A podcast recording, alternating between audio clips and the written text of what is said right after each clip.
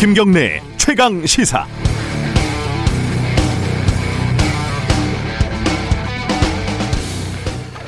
멋이 중요한지는 사람마다 다 다릅니다. 누구는 돈이 중요하고, 누구는 사랑이 중요하고, 누구는 권력이 중요하고, 누구는 명예가 중요합니다. 그런데 멋이 중요한지 그 우선순위를 보면은 그 사람이 어떤 사람인지 대략 알 수는 있죠. 저도 검찰이 우리 사회에 매우 중대한 개혁 대상이고, 공수처 같은 기구를 통해서 검찰의 수사, 기소, 독점을 해체하는 것이 즉 검찰 개혁이 매우 중요하고 반드시 필요하다고 생각합니다. 그런데 밥 먹는 게 중요하다고 화장실 가는 걸 빼먹으면 안 됩니다. 병이 나죠. 일터에서 매일매일 다섯 명 여섯 명씩 죽어나간다. 일년에 이천 명씩 죽어나간다. 떨어져 죽고, 끼어 죽고, 깔려 죽고, 병들어서 죽어나간다. 수년 동안 그렇게 시끄럽게 문제 제기가 되고, 수많은 피해자들이 국회 앞에서 피눈물을 흘려도 중대재해기업처벌법은 결국 국회 문턱을 넘지 못했습니다. 관심 있는 척 하다가 아무 신경도 쓰지 않고 있는 국민의힘도 마찬가지지만 여당 대표도 이거 하겠다고 연설까지 하지 않았나요? 공수처 때문에 여력이 없었다는 말은 거짓말이죠. 공수처 말고도 수많은 법들을 통과시키지 않았습니까? 이 와중에 소수정당, 정의당까지 교묘하게 속이는 공력을 들여서 공정위 전속 고발권 폐지를 없던 일로 돌리는 노력도 하지 않았습니까? 누가 봐도 재계의 입장을 적극 반영을 한 거죠. 그런데 왜 매년 죽어가는 2천명의 노동자의 목숨을 적극적으로 반영해서 그걸 줄이는 입법에 전력을 다하지 않는 걸까요? 다들 그 이유를 알고 있습니다. 지금 당장 표가 되지 않기 때문이죠. 그거 안 한다고 당장 지지율에 문제가 생기지 않기 때문이죠. 아니라고 얘기하실 수 있겠습니까? 오늘 2월 10일은 24세, 24살 하청 노동자 김용균 씨가 정확히 2년 전에 태안 화력발전소에서 컨베이어 벨트에 끼어 숨진 날입니다. 김경래 최강 시사 시작합니다.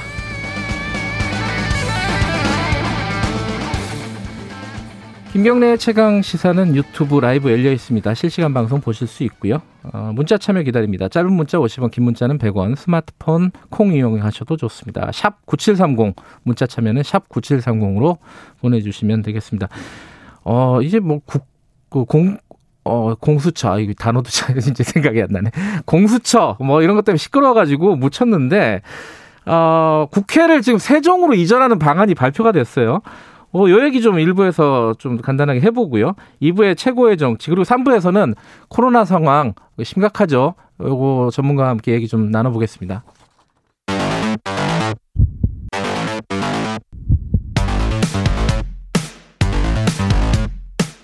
오늘 아침 가장 뜨거운 뉴스 뉴스 언박싱 예, 뉴스 언박싱 민동기 기자 나와 있습니다. 안녕하세요. 안녕하십니까. 한겨레 신문 하어영 기자 나와 계십니다. 안녕하세요. 예, 안녕하세요. 코로나 확진자가 어제 686명, 거의 700명이 다 돼가고 있습니다. 어, 여러 가지 뭐 원인을 얘기를 하고 있는데 어쨌든 지금 잡히고 있진 잡힐 잡지는 못하고 있는 상황인 거고. 예. 시민들 이동량도 이게 그렇게 줄지 않고 있다면서요? 어, 1.5단계 격상 전과 비교해 보면 네. 음, 22.5% 줄었다고 합니다. 이게 보통은 휴대전화 자료를 토대로 하거든요. 그렇죠. 이 GPS 예. 추적하면은 그 휴대전화가 움직이는 게 보이니까요. 예. 그런데 직전 주말에 비하면 오히려 조금 늘었다고 합니다. 0.6% 음. 늘었다는 거 보니까 네. 주말에는 여전히 이동을 하고 있다라는 거죠. 음. 아까도 말씀하셨지만 특히나 어, 이 증가하고 있는 원인이 아주 정확하게 드러나고 있지는 않은 상태이기 때문에 네. 더욱 주의는 하셔야 할 것 같습니다. 네. 지금 병상 수가 부족하다 이게 이제 가장 큰 문제죠. 왜냐하면은 어, 중증 환자가 생겼는데 제대로 치료를 못하는 상황이 발생하면 그게 가장 큰 문제잖아요. 이거 어느 정도로 부족하다는 거예요, 지금? 어, 특히나 주목할 만한 부분은 위중증 환자거든요. 예. 왜냐하면 증세가 가벼운 경우에는 치료센터에서도 일상생활을 하는 것처럼 물론 격리는 돼 있습니다만 예. 그렇게 생활을 하고 있으니까요. 이달 들어서 위중증 환자는 하루에 여섯 명에서 일곱 명꼴로 늘어나고 있는데요. 네. 어, 중앙사고수습본부가 집계한 결과를 보면은요. 그러니까 그저께 기준입니다. 어, 코로나19 중환자 병상이 서울 8개, 인천 1개, 경기 3개를 포함해서 전국에 43개만 남아 있습니다. 네. 이마저도 의료진이 좀 부족한 상태여서 환자 즉각 수용이 어려운 경우가 생기고 있는데요. 네. 어, 경기도의 경우에 어, 영시 기준으로 병상을 배정받지 못한 환자 같은 경우 아 이거는 일반 병상입니다. 예. 280명으로 격 집계가 됐고요. 예. 특히나 이 위중증 환자의 병상은 빨리 늘려야 하지 않느냐라는 음. 요구가 나오고 있습니다. 어, 저희가 관련된 얘기를 3부에서 어, 국립중앙의료원 원장님과 함께 이렇게 좀 나눠볼게요. 이게 어, 이상 이 상태로는 지금 중환자들 치료를 못 한다는 거예요. 이 원장님 말씀은 네. 하나도 없다는 겁니다. 네. 여기 뭐 정부에서 뭐몇개 남았다라고 얘기하는 것도 현장에서는 의미 그렇죠. 없다는 거예요, 지금. 자, 3부에서 좀 자세히 좀 알아보도록 하고요. 국회 얘기 좀 해보죠. 어, 일단은 뭐 다른 법들도 좀 문제가 있는데 오늘 좀 시끄러울 게 이제 공수처잖아요, 사실. 어제 공수처 법안이 본회의에 상정이 됐는데 뭐 진통 끝에 상임위를 어떻게 어떻게 어떻게 통과를 했습니다. 그래서 이제 본회의에 상정이 됐는데 필리버스터가 진행이 됐고 그게 끝났죠. 지금 12시 0시 기준으로 음. 끝난 거죠. 그럼 오늘 어떻게 되는 겁니까? 그러니까 오늘 같은 경우에는 이제 민주당이 임시국회를 요청을 하지 않았습니까? 예. 그래서 아마 공수처법이 통과가 될 것 같습니다. 오늘 음. 오후 2시에 이제 이제 국회 본회의가 열리거든요. 네. 그러면 이제 당연히 이제 표결 처리를 할 것 같고요. 예. 그러면 어제 통과되지 못했던 뭐 공수처법을 포 함해서 예. 앞으로 이제 국정원법이라든가 음. 남북관계 발전법 이런 것들이 아마 순차적으로 통과가 되지 않을까 그것도 싶습니다. 지금 필리버스터를 하겠다는 거 아니에요? 그렇죠. 야, 당은 예. 그러니까, 그러니까 뭐 오늘 당장 예. 통과는 안 되겠지만 예. 이제 순차적으로 이제 하루씩 간격으로 통과될 가능성이 있는 거죠. 그러니까 필리버스터는 무제한이잖아요, 사실. 그렇죠. 그럼 어떻게 되는 겁니까? 이게 여, 여당은 이거를 중지시킬 수 있다면서요, 이게 법적으로? 예, 그러니까 제정의원 3분의 1, 그러니까 100명 이상의 서명으로 어, 국회의장에게 필리버스터 종결 동의를 신청을 할 수가 있고요. 예. 신청 24시간 후에 아까 말씀하셨던 것처럼 하루 뒤에는 무기명 투표에서 제적 의원 5분의 3, 그러니까 180석입니다. 여기서도 180석이 중요한데요. 아하. 180석이 종결 동의안에 찬성하면 예. 어, 필리버스터가 강제로 종료가 됩니다. 그래서 음흠.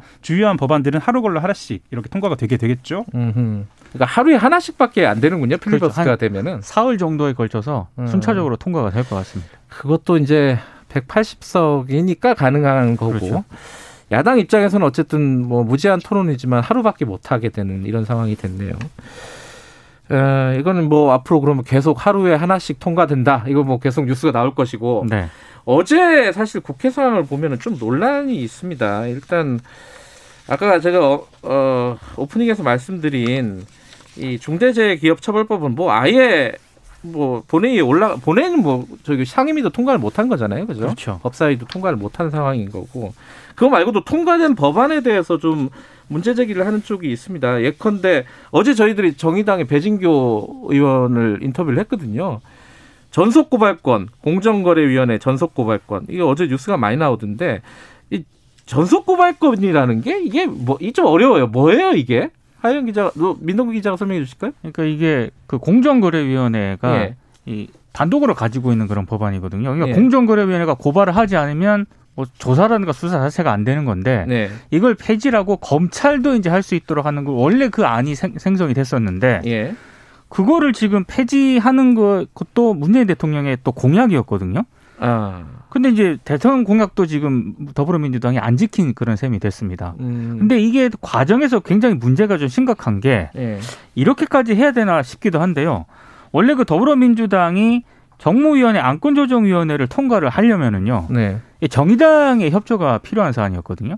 그래서 이제 정의당이 협조를 해줬습니다. 대신에 전속 고발권 폐지를 하겠다라는 그런 조건으로 정의당이 협조를 한 건데 안건조정위를 통과하고 바로 한 시간 만에 민주당이 수정안으로 이 정무위 전체 회의에서 뒤집은 거죠. 네.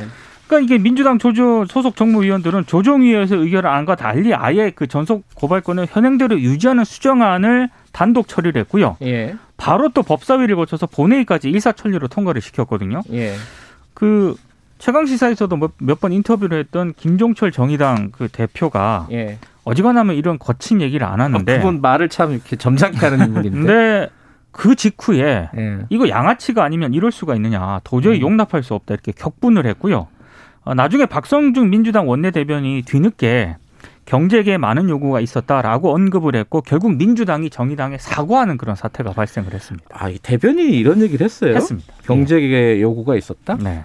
어, 그 검찰의 수사권이 좀 비대해지는 거 아니냐 이런 우려 때문이다 이런 얘기들이 회의장에서 있었잖아요. 네. 예. 근데 그거보다 본질적으로는 경제계의 요구군요, 이게. 음. 그러니까 그런 거 아니겠습니까? 네.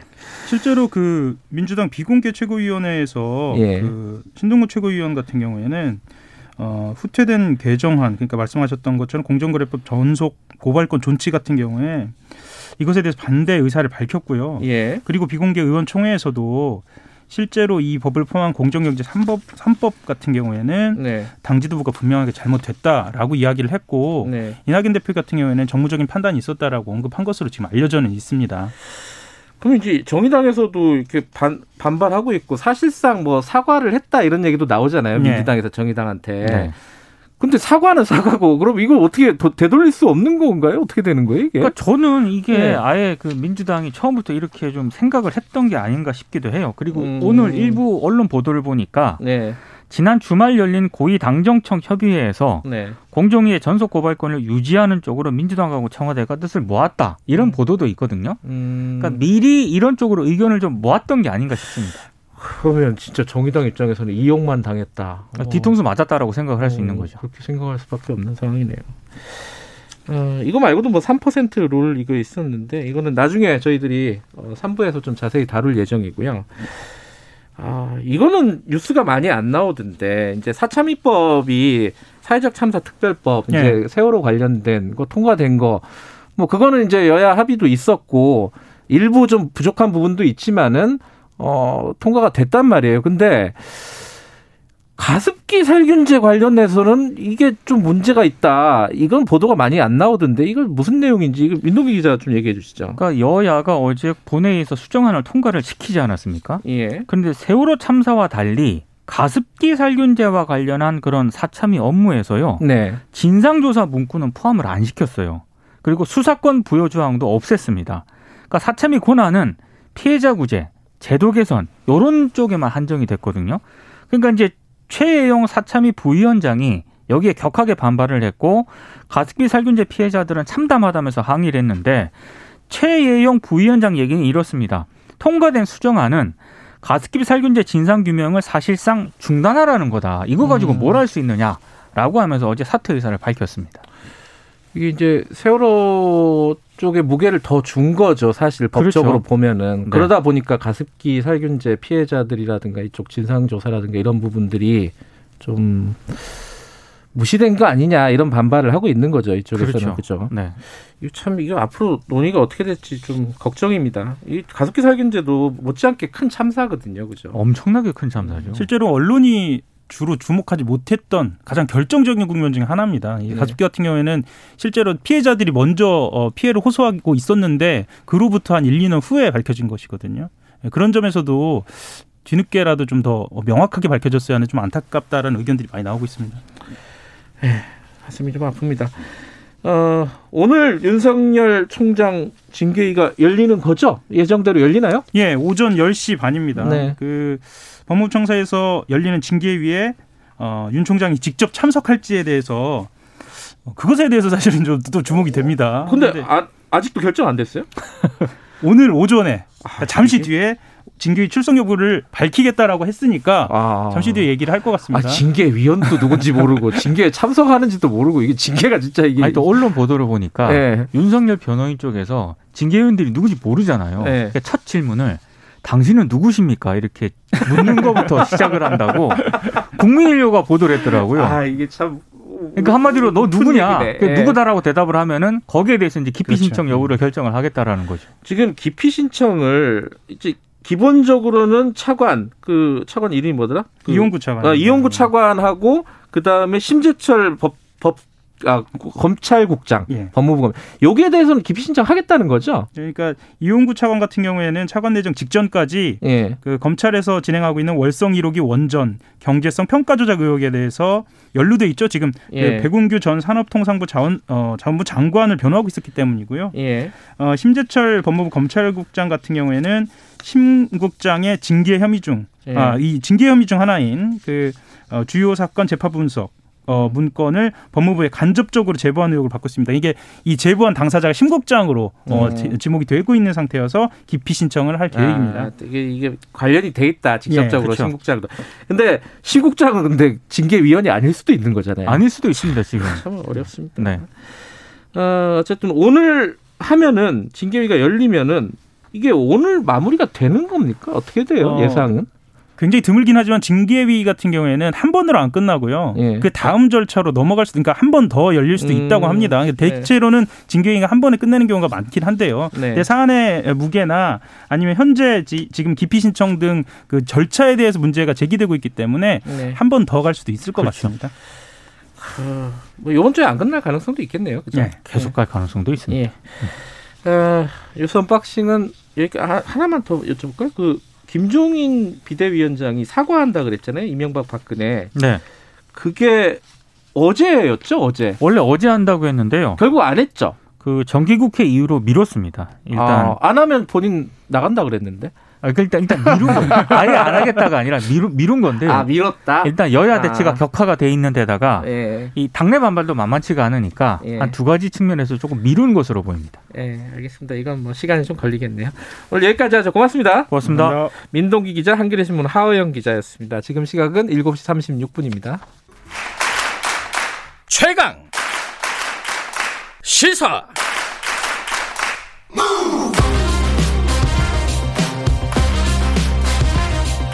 지금 여러분께서는 김경래 기자의 최강 시사를 듣고 계십니다. 예, 어, 말씀드렸는데 지금 어, 국회를 세종시로 옮기는 방안이 공식적으로 발표가 됐습니다. 이제 다른 뉴스가 워낙 좀 시끄러운 게 많아가지고 어, 많이 주목을 못 받았는데 요거 좀 자세히 알아볼게요. 굉장히 중요하죠. 서울로서도 중요하고 국토 균형 발전 이 측면에서 전국적으로 굉장히 중요하게 다뤄야 될 뉴스인데 잘 이게 주목이 안 되네요. 어, 더불어민주당 행정수소 완, 행정수도 완성 추진단 맡고 계신 우원식 의원 연결하겠습니다. 의원님 안녕하세요. 네, 안녕하세요. 네. 반갑습니다. 네. 다른 데 시끄러워갖고 뉴스가 좀 묻혀서 속상하시겠어요? 아, 이게 지금 어제 발표된 내용을 보니까요. 네네. 국회를 18개 상임위 중에 10개만 옮긴다. 네. 요게 좀 듣는 사람 입장에서는 헷갈리는 겁니다. 그럼 반만 옮기자는 건가? 어떻게 이게 구체적으로 뭐예요, 이게? 네, 그 국회를 다 옮기려면 네. 그 이제 뭐 위헌 문제도 있고요. 네. 어 그리고 해결해야 될 절차가 너무 많습니다. 그래서 음. 우선은 어, 국회, 국회를 세종으로 옮기는 데 있어서, 네. 이제 국회, 국회에서 여야가 합의해서 예산은 통과시켰거든요. 예. 그 설계 예산 음. 127억을 통과시켰는데 어디에서부터 시작할 것인가라고 한 관점에서 보면 네. 행정 비효율을 극복하는 것에서부터 시작하자라고 네. 하는 게 어 그 출발 아, 출발입니다. 예. 사실은 이제 그동안 저 지난 2015년부터 2018년까지 통계를 보니까 예. 서울 서울 국회 세종 행정 이렇게 나눠져 있으니까 출, 그 공무원 출장만 해도 89만 회가 되더라고요. 예. 그리고 거기 출장비 들어간 것만 해도 한 천억쯤 되고요. 네, 네. 그리고 길국장 카톡과장이라는 신조어까지 생겼는데 이게 행정 비효율이 한 1년에 2조에서 4조 정도 달하기 때문에 아하. 행정 비효율 극복이 우선이다. 그래서 네. 세종에 소재한 정부 부처에 관할되어지는 네. 국회 상임위가 11개입니다. 음흠. 이거를 우선 옮겨서 행정 비효를 극복하자. 음. 아, 이게 이제 어, 국회를 세종시로 옮기는 1단계로 추진하자라는 음. 게 저희들의 생각인 거죠. 그, 어? 그걸 어제 발표한 거예요. 10개 아니에요? 11개예요? 저 상임위가 11개고요. 예. 그리고 거기에 어, 예결위 같은 음. 걸 같이 옮겨야 되니까 예결위는 음. 뭐 상임위는 아닌데 그래서 예. 11개 상임위입니다. 음, 예결위까지 해서 네. 네. 근데 그러면은 어 1단계로 한 거고 앞으로 그러면 다 옮기려면은 여러 가지 법도 바꾸고 이래야 된다는 뜻이신가요? 지금 말씀하신 거는? 어, 그 이제 저 11개 상임위 옮기는 것도 일단 네. 예산서에 127억 설계비를 네. 반영하면서 여야가 국회법 개정을 통해서 하자 그랬기 때문에 음. 국회법부터 바꿔야 됩니다. 아 법을 바꿔야 돼요 이것도. 네, 예. 음. 그리고 그 다음에는 이제 다 옮기려면 뭐 음. 어, 위헌 문제가 있기 때문에 음. 그 문제에 관해서는 그 여야가 합의해서 또 국민의 동의를 받으면서 해야 되거든요. 그래서 예. 국회에 여야 합의로 균형 발전 특위를 만들어서 예. 균형 발전 특위에서 논의해서 그거를 음. 진행해 나가자는 게 저희들의 생각이죠. 지금 야당하고 좀 안 좋잖아요. 지금 뭐 야당은 뭐 장애 투쟁까지 생각하고 있고 뭐 이런 상황인데 여야 네. 이게 합의가 이거 제대로 될까요? 이거 협조를 할까요, 야당이? 글쎄 이제 지금까지는 야당이 협조를 안 했는데 네. 그러면서도 협조했잖아요. 국회에서 음. 어, 세, 세종 의사당 만드는 설계비를 반영하는 데또 음. 합의했단 말이죠. 네네. 이미 그래서 한 발을 디뎠습니다. 음. 어, 그래서 이미 한 발을 디뎠기 때문에 네. 이제는 이제 그거를 구체적으로 네. 예산안 예산을 통과시켰기 때문에 그 예산을 집행하는 과정에 구체적으로 논의할 게 굉장히 많아요. 음. 그런 점에서 국회 균형발전 특위를 만드는 거는 꼭 필요한 일이고 네. 또 그거는 어, 세종 의사당 문제뿐 아니라 이건 사실은 그 행정 수도만으로 국한된 문제가 아니라 전체적으로 국가 균형 발전에 관한 문제거든요. 음, 네. 그 우리나라 전체가 이제 이 수도권의 인구가 전체 국민의 절반 이상이 모여 사는 것 그것이 네. 이제 이미 올해부터 시작이 됐어요. 그래서 굉장히 비대화됐습니다. 그런 음. 반면에 지방의 기초 지방자치단체는 100개 이상의 소멸 위기에 들어가 음, 있고요. 음, 네. 그래서 이제 국가의 균형 발전을 논하는 것은 선택이 아니라 생존의 문제입니다. 그래서 네. 야당도 이미 어, 세종 분원을 만드는 것에 대해서 설계비도 같이 합의해서 반영을 했고, 네. 또 국가의 불균형 문제는 너무나 심각한 문제이기 때문에, 음. 이제는 이제 국회에서 균형 발전 문제를 논의하는 그런 게 매우 시급, 시급한 과제이기 때문에 예, 예. 저는 뭐 충분히 할 수 있다고 어. 생각합니다. 아니, 의원님이 그 야당 의원들하고 좀 얘기 좀 해보셨을 거 아닙니까? 분위기가 어때요? 이게 뭐 당 차원의 걸 떠나서 사람들의 분위기는 좀뭐 아, 필요하다고 생각하죠. 그래요? 필요하다고 음. 생각하는데 네. 그렇기 때문에 어, 이번에 세종 분원 만드는 일에 127억을 합의하지 않았겠습니까? 음. 그 지금 청와대는 왜 안 옮기냐 그러면 청와대도 네. 청와대를 옮겨야지 진정한 행정 수도 이전 아니냐 이렇게 생각하시는 분들 꽤 많을 거예요. 어, 어떻게 어떻게 보세요? 그래서 여러 네. 차례 여론조사도 하고 예. 국민들의 네. 생각을 물어봤습니다. 네. 서울 시민들의 생각을 물어봤고요. 네. 그런데 국민들의 생각은 역시 수도는 서울이다 이런 생각이 강하신 것 같아요. 어... 어, 그 중에서도 이제 국회 옮겨가는 거, 국회를 옮기는 거에 대해서는 어, 상당히 그 수용성이 높고요. 그 중에서도 국회를 예. 옮겨가면서 그것을 대한민국을 위해서 그리고 또 국민을 위해서 어 어떤 부지로 쓰겠다 이렇게 대안을 제시하면 더 그 수용성이 높아지고요. 대개 예. 60% 정도가 되더라고요. 예. 그런 반면에 청와대가 옮기는 거에 대해서는 굉장히 거부감이 크, 크시더라고요. 그래서 음. 청와대 옮기는 것에 대해서는 국민들이 저 부정적으로 보시기 때문에 네. 이 일은 어, 국민들의 의사에 따라서 국민들이 동의에 따라서 음. 할수 있는 일이기 때문에 저희는 청와대는 아, 저 이번에 논의 과정에서 뺐습니다. 그래요. 어, 앞으로 이렇게 좀 장기적으로 보면 근데 청와대도 옮겨야 되는 거 아니냐. 어, 위헌 논란도 이제 시, 세월이 변, 변, 지났잖아요. 16년이나 지났는데.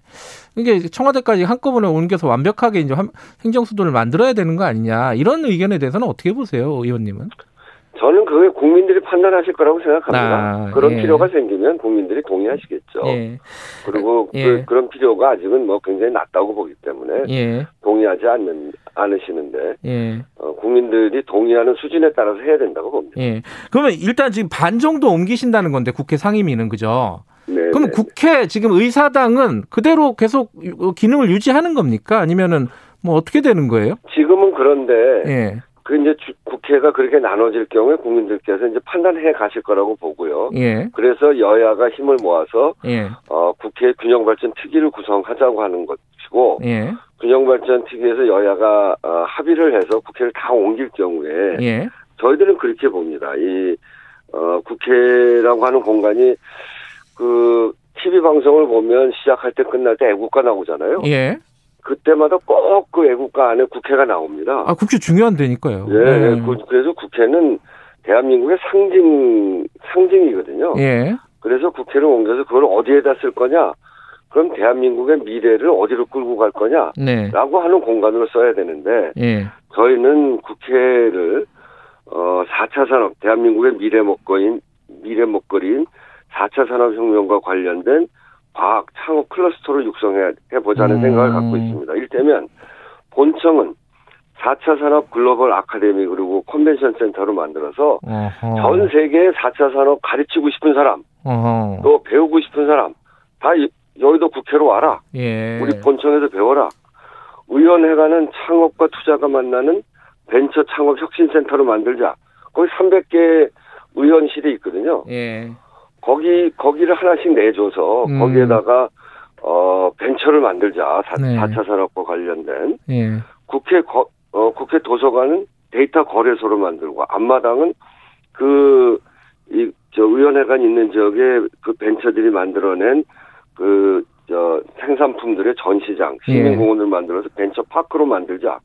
그래서 본처 이 국회를 4차 산업의 전진기지로 만들고 예. 이것을 상암, 마곡, 창동 여기가 이제 4차 산업 혁명 그리고 바이오 IT 이런 것들이 결합된 그런 지역으로 구상 중이거든요. 예. 그래서 이거를 국회와 동서남북 발전 중심의 축으로 만들자 음. 이런 생각을 갖고 있고요. 예. 특히나 이제 홍콩이 그 홍콩 의 여러 가지 그 사태로 해서 홍콩 엑소더스가 지금 진행되고 예. 있잖아요. 예.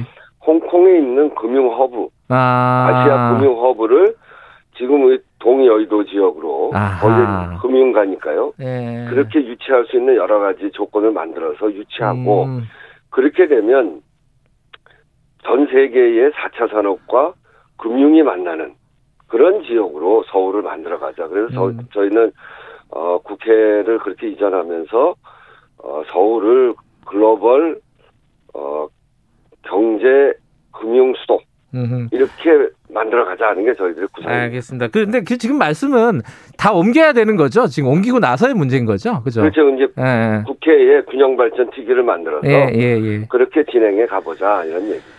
그 국민의힘 유니스 의원이 어, 네. 저희들이랑 인터뷰하다가 이 그 세종시로 옮기고 국회를 여기다 아파트 좀 짓자.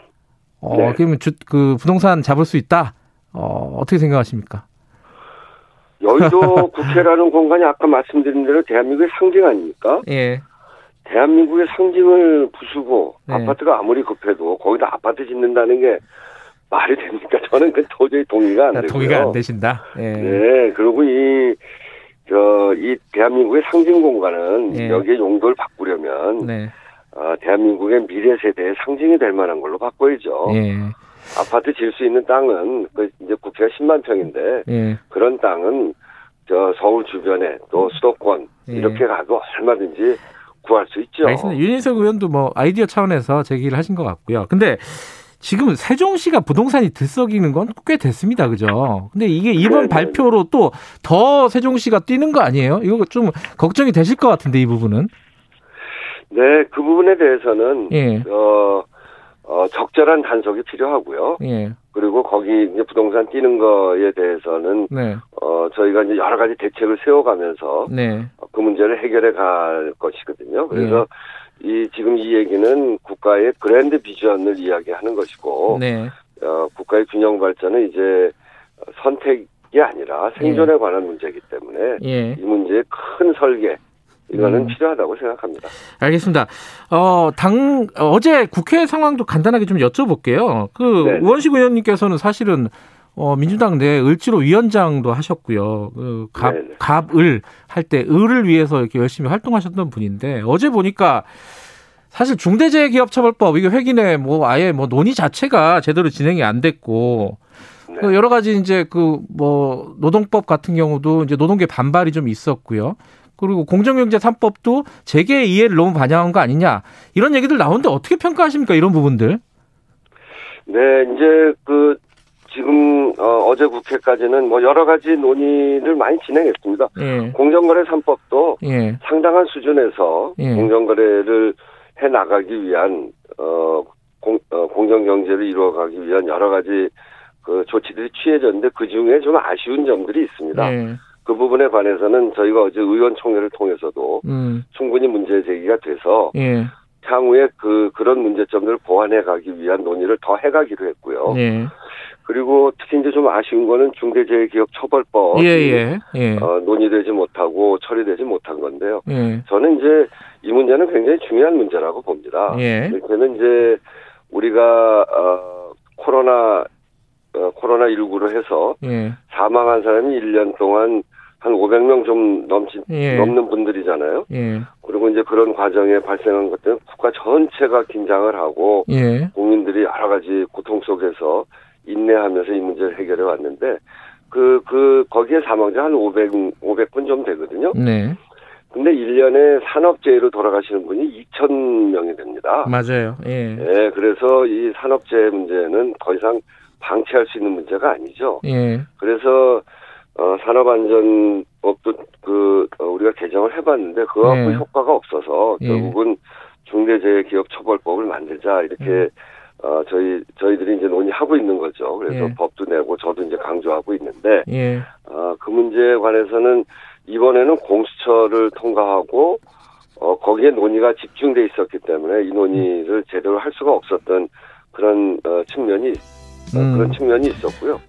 그래서 임시국회 때는 좀 하는 겁니까? 예. 예. 그래서 임시국회 안에서 예. 이걸 논의해서 처리하자라고 예. 하는 게 저희 당에서 확인된 입장이기 때문에 알겠습니다. 임시국회 본격적으로 논의하겠습니다. 예, 좀 지켜보겠습니다. 예, 더불어민주당 네. 우원식 의원이었습니다. 고맙습니다. 네, 감사합니다. 자, 1부 여기까지고요. 잠시 후 8시에 돌아옵니다.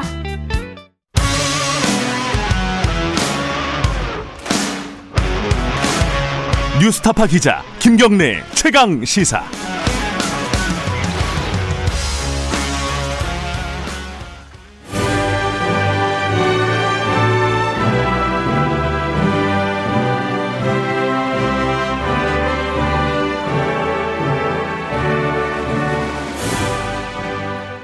전국의 가장 뜨거운 현안을 여야 의원 두 분과 이야기 나눠보는 시간입니다. 저, 최고의 정치.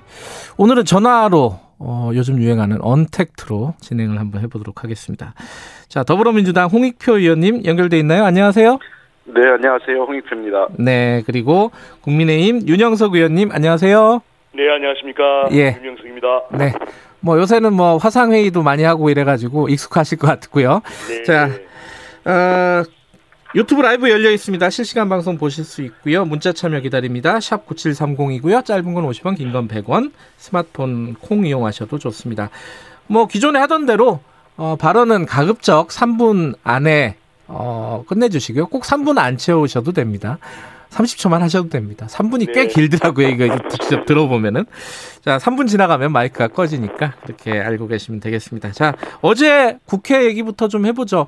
지금 뭐 정기국회 회기는 끝났는데 음 공수처법이 정기국회에서 통과가 안 됐습니다. 그래서 오늘 임시국회 다시 열려서 오늘 통과될 가능성이 높죠.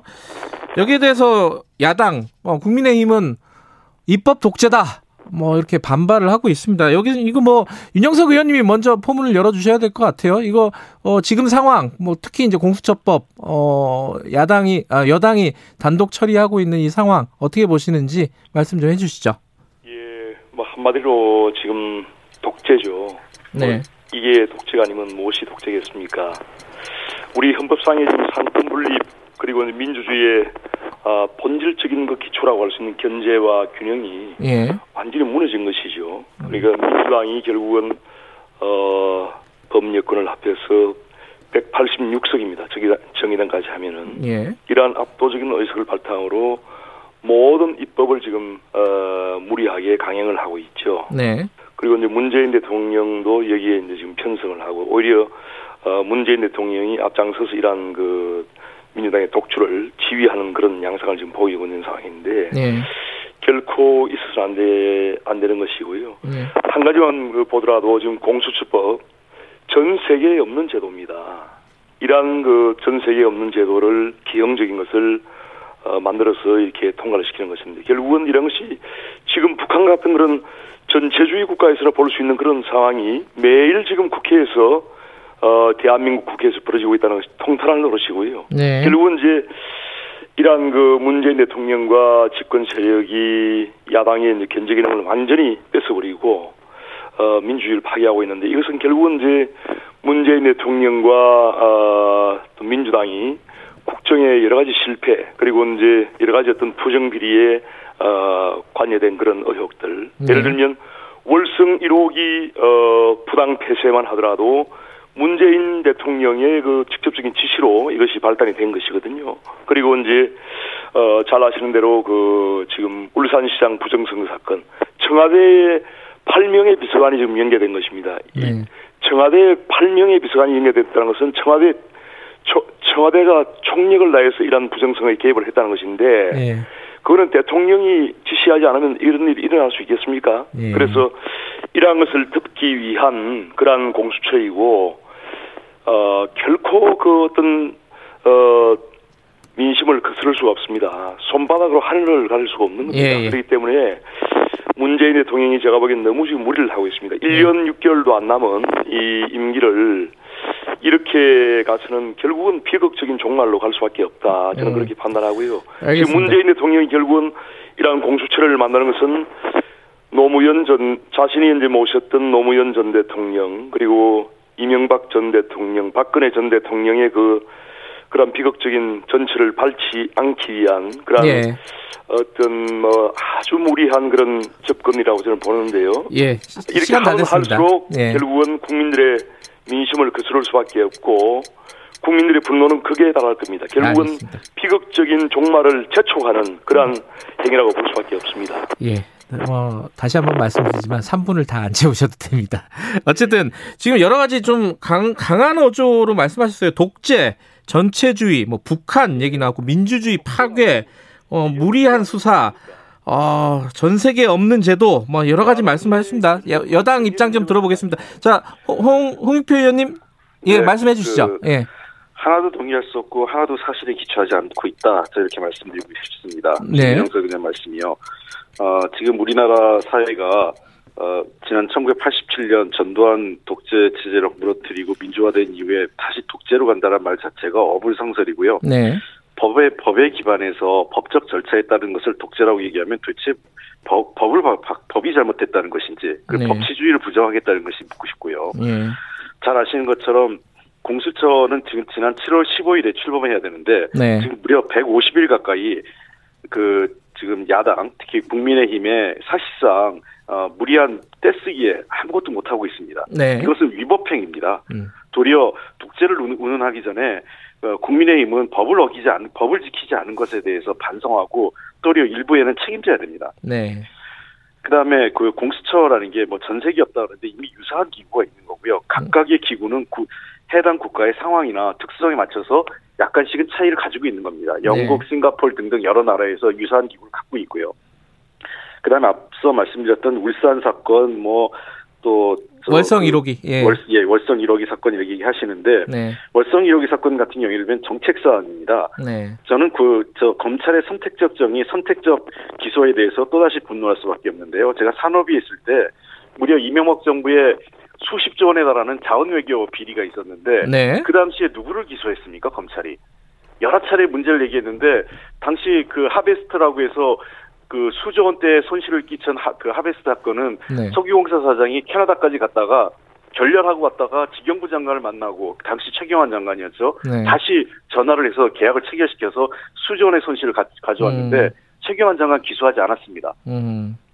검찰은 그때 검찰은 뭐였고 지금의 검찰의 판단은 뭔지 모르겠습니다. 음. 그래서 선택적 정의, 선택적 기소가 끊임없이 나오고요. 네. 이런 정책적 판단에 대해서 기소하는 것은 매우 이례적이고 사실상 그 민주주의 근간을 검찰이 정면으로 거스르고 있는 것이라고 볼 수 있습니다. 네. 그다음에 두 번째 어, 울산 관련된 얘기인데요. 제가 네. 그 당시 행안위에 있었기 때문에 잘 알고 있지만 당시 울산시장 그, 그 김기현 지금 현 의원이죠. 네. 김기현 당시 울산시장에 대한 여러 가지 비리 의혹이 울산 시내에서 알만한 사람은 다 알고 있었습니다. 네. 청와대가 마치 모르는 얘기를 지시한 것처럼 얘기하는데요. 네. 저는 그 당시에 울산 김기현 시장에 대한 조사를 검찰이 제대로 안 했다고 보는 겁니다. 네. 어, 저는 울산 문제에 대해서 제대로 하려면 당시 시장이었던 울산 김기현 전 시장에 대한 비리 문제, 가족 비리에 대한 문제부터 해서 새롭게 전면적인 수사를 해서 그러한 것이 진짜 무리한 경찰의 조사가 있었는지 그다음에 청와대 지시가 무리했는지를 하나하나 따져보면 되는 겁니다. 근데 네. 시작은 울산 김기현 전 시장의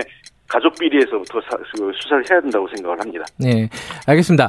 그 공수처가 뭐 전 세계에 있는 제도니 없는 제도니 뭐 이런 공수처에 대한 그 자체에 대한 얘기는 많이 했던 얘기니까 뭐 시간이 더 있으면 하겠는데 뭐 넘어가도록 하고요. 그 말씀드리면요. 예, 아니 잠깐만요. 제 그 제가 질문 드릴게요. 그 지금 사실은 어 공수처법이 본회의를 통과해서 개정이 된다면은 결국은 이게 여, 야당의 뜻이 반영이 안 될 가능성이 높잖아요. 그럼 결과적으로 야당은 지금까지 협조를 안 해갖고 오히려 손해를 본 거 아니냐 이렇게 생각할 수도 있거든요. 이거 어떻게 보십니까? 윤영석 의원님 말씀 좀 해주시죠. 예. 공수처법이 이미 통과된 상황에서 예. 저희 공수처 출범을 원천 부정하는 게 아닙니다. 예. 그렇지 않습니까? 네. 이미 우리가 공수처장 추천위원을 두 명이나 추천을 했고요. 네. 그분들이 지금 일곱 분의 추천위원회 지금 논의를 하는 과정입니다. 예. 실제로요, 저희가 어, 3일 전만 하더라도 네.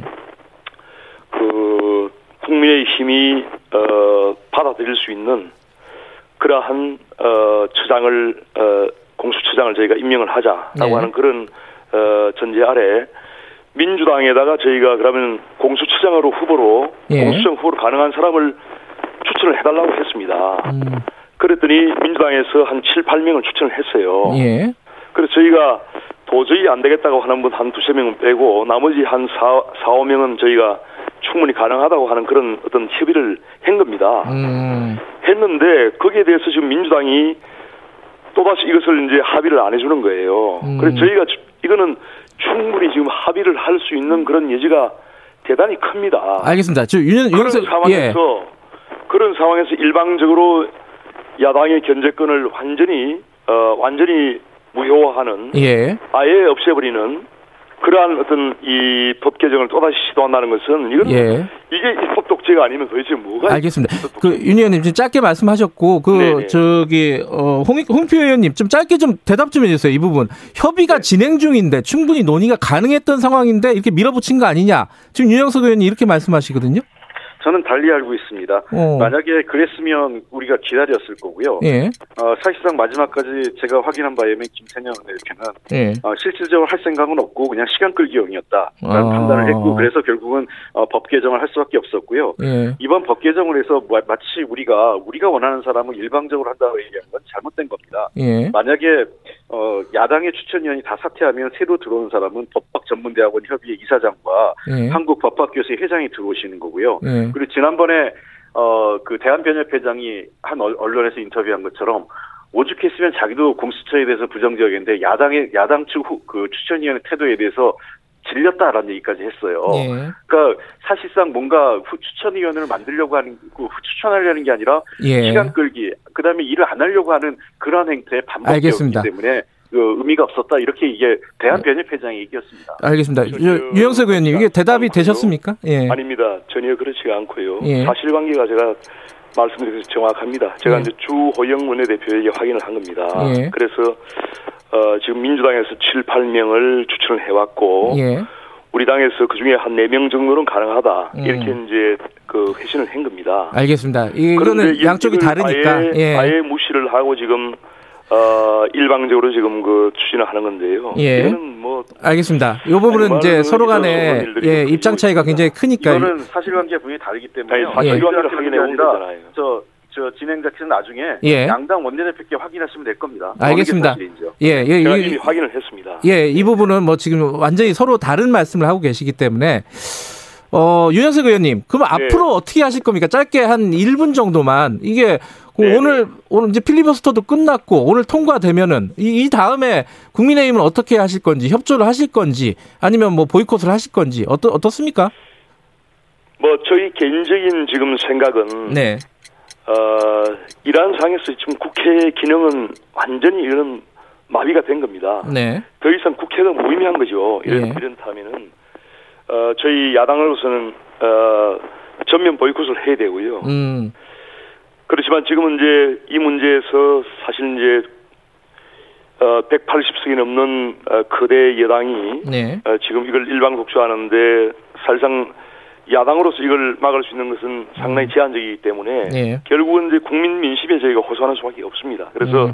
어, 저는 강력한 장애 투쟁을 통해서 어, 장애 투쟁, 예. 장애 투쟁을 통해서 어, 이런 어, 민주주의를 파괴하는 음. 이러한 민주당의 시도 또 문재인 대통령의 이러한 어, 시도에 대해서 네. 강력하게 저항을 해야 된다. 저는 음. 그렇게 생각합니다. 그 홍익표 의원님, 이게 그 이런 야당과의 경색 국면이 오래 갈 수는 없잖아요. 이게 좀 방법이 없습니까? 뭐 타협할 수 있는 방법이라든가 생각하시고 있는 어떤 대안이라든가 좀 있으세요? 이게 야당이 이렇게 강력하게 만약에 투쟁을 한다 그러면은? 글쎄요, 그 저는 야당이 정말 그 일을 하려고 하는 건지 아니면 음. 그냥 정쟁만 하려는지 모르겠습니다.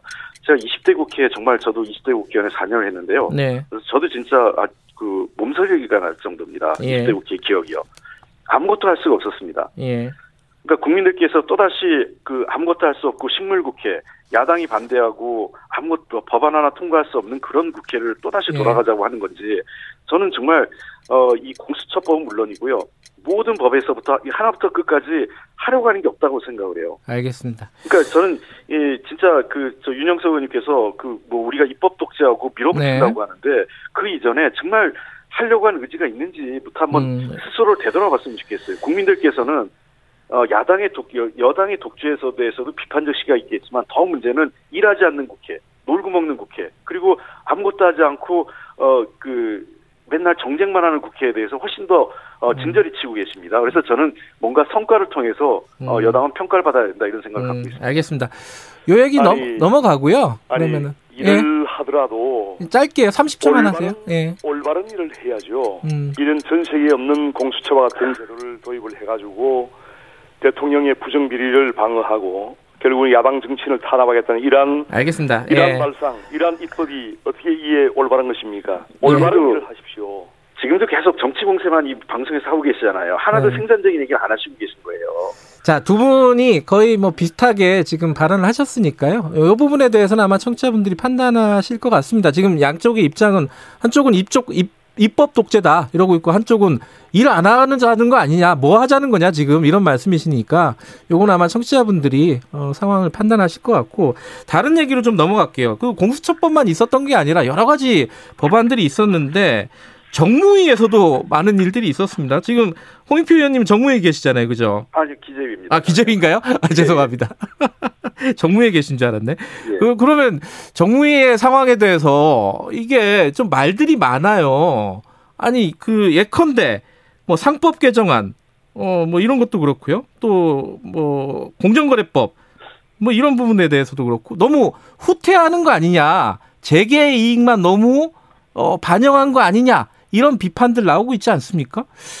이거 어떻게 보세요? 그 이거는 뭐 저기 홍익표 의원님께 먼저 여쭤볼게요. 네, 네. 지금 두 가지 법이 다 정무위 법은 아니고요. 예. 상법은 예. 법사위 법안입니다. 예. 그리고 공정거래법은 정무위 법안인데요. 예.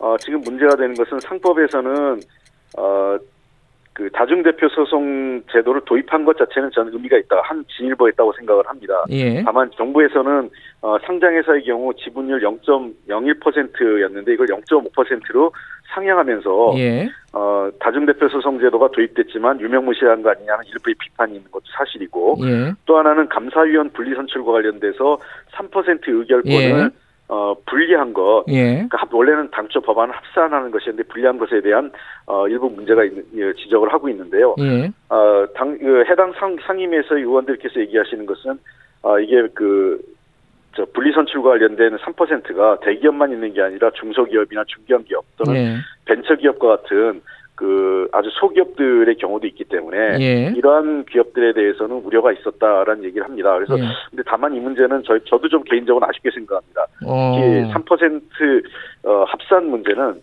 어, 저는 당, 저, 당초 원한대로 다음에 예. 한번 조금 더 심도 있는 논의를 통해서 어, 그 부작용을 최소화하면서 개정할 필요가 있지 않나 하는 그 음. 논의가 필요하다고 생각하고요. 예. 공정거래법과 관련돼서는 가장 중요한 게이 저 이번에 어떤 그 CVC 허용, 기업형 벤처 캐피탈을 허용한 것은 어, 상당히 의미 있는 기업들로서는 상당히 그 의미 있는 그 저 조치라고 할 수 있는데 네. 다만 문제가 된 거는 어 공정의 그 전속 고발권을 예. 어, 폐지하지 않은 것에 대한 건데요. 예. 이 문제는 이렇게 보시면 될 것 같습니다. 이, 뭐 일부 친기업적인 건 아니냐, 후퇴한 예. 건 아니냐 우려도 있는데 당초 정부가 가져온 법안도 좀 애매했던 게요. 예. 어, 경성 그, 그 저 전속고할것만 폐, 저 폐지한다 이렇게 왔기 때문에 네. 이 문제는 차제 여야가 야당 측에서도 이거에 대한 비판이 있는 것 같은데 야당 음. 측이 정말 뭐 상법 문제에 대해 그 상법과 공정거래법에 대해서 어 정말 그 소수 사회적 약자나 중소기업 중견기업을 위해서 어, 한다면은 저는 이 문제는 전속고발권 폐지 문제는 저는 어 그 아예 경선과 연성 구분 없이 전체를 폐지하는 문제를 다음번에 논의할 수 있지 않나 생각합니다. 아. 근데 요번에는 왜 그랬을까? 이게 뭐 정의당까지 속여가면서 이런 거 아니냐, 뭐 뒤통수 친 거 아니냐 이런 얘기들 나오고 있잖아요. 그 정무에서 상황은 저, 저도 보면 어떻게 된 건지 좀 이해가 안 되는데 좀 아쉽습니다. 그런 상황은 좀 아쉽게 생각하고요. 다만 네. 아마 해당 상임위에서 정무위에서도 논의하면서 음. 어, 측의 반발이 세니까 이번에는 1단계 네. 한, 한 단계 전진하는 의미에서 음. 어그 법을 정한 것 같은데 어쨌든 이 부분에 대해서는 전속고발권 폐지는 사실상 정부가 가져온 것도 네. 어, 좀 아쉬운 어, 음. 측면이 있었기 때문에 알겠습니다. 어, 또 하나는 이게 검찰 개혁과 맞물려 있습니다. 음. 자칫하면 검찰의 전속 그 저 전속고발 폐지가 어, 검찰의 권한만 있는 우려가 있기 알겠습니다. 때문에 검찰 네. 개혁과 네. 함께 전속권 폐지가 논의돼야 될 것 같습니다. 어, 홍익표 의원님은 최소한 그러면 뭐 예를 들어 저희 3% 룰이라든가 전속고발권 같은 논란 같은 경우는 여야가 앞으로도 충분히 좀 논의해 보자. 어, 네, 그럴 그렇습니다. 여지가 있다. 이런 네, 말씀이신 네, 거네요. 개인적으로 음. 이 정부 원안보다 더 나가는 것을 하고 싶습니다. 아, 그렇군요. 자, 윤영, 윤영석 의원님은 어떻게 생각하세요? 뭐 여러 가지 지금 얘기가 좀 얽혀 있는데 뭐 상법의 3%룰 다중대표 소소제, 소송제 그리고 공정거래법의 전속고발권 뭐 이런 부분에 대해서 어, 여당이 좀 후퇴한 거 아니냐 이런 뭐 지적들에 대한 지금 홍익표 의원님 말씀이 있었습니다. 어떠, 어떻게 생각하십니까? 윤영석 의원님께서는? 네, 우선 뭐 저는 시간 관계상 세 가지만 좀 말씀을 드리겠습니다. 예.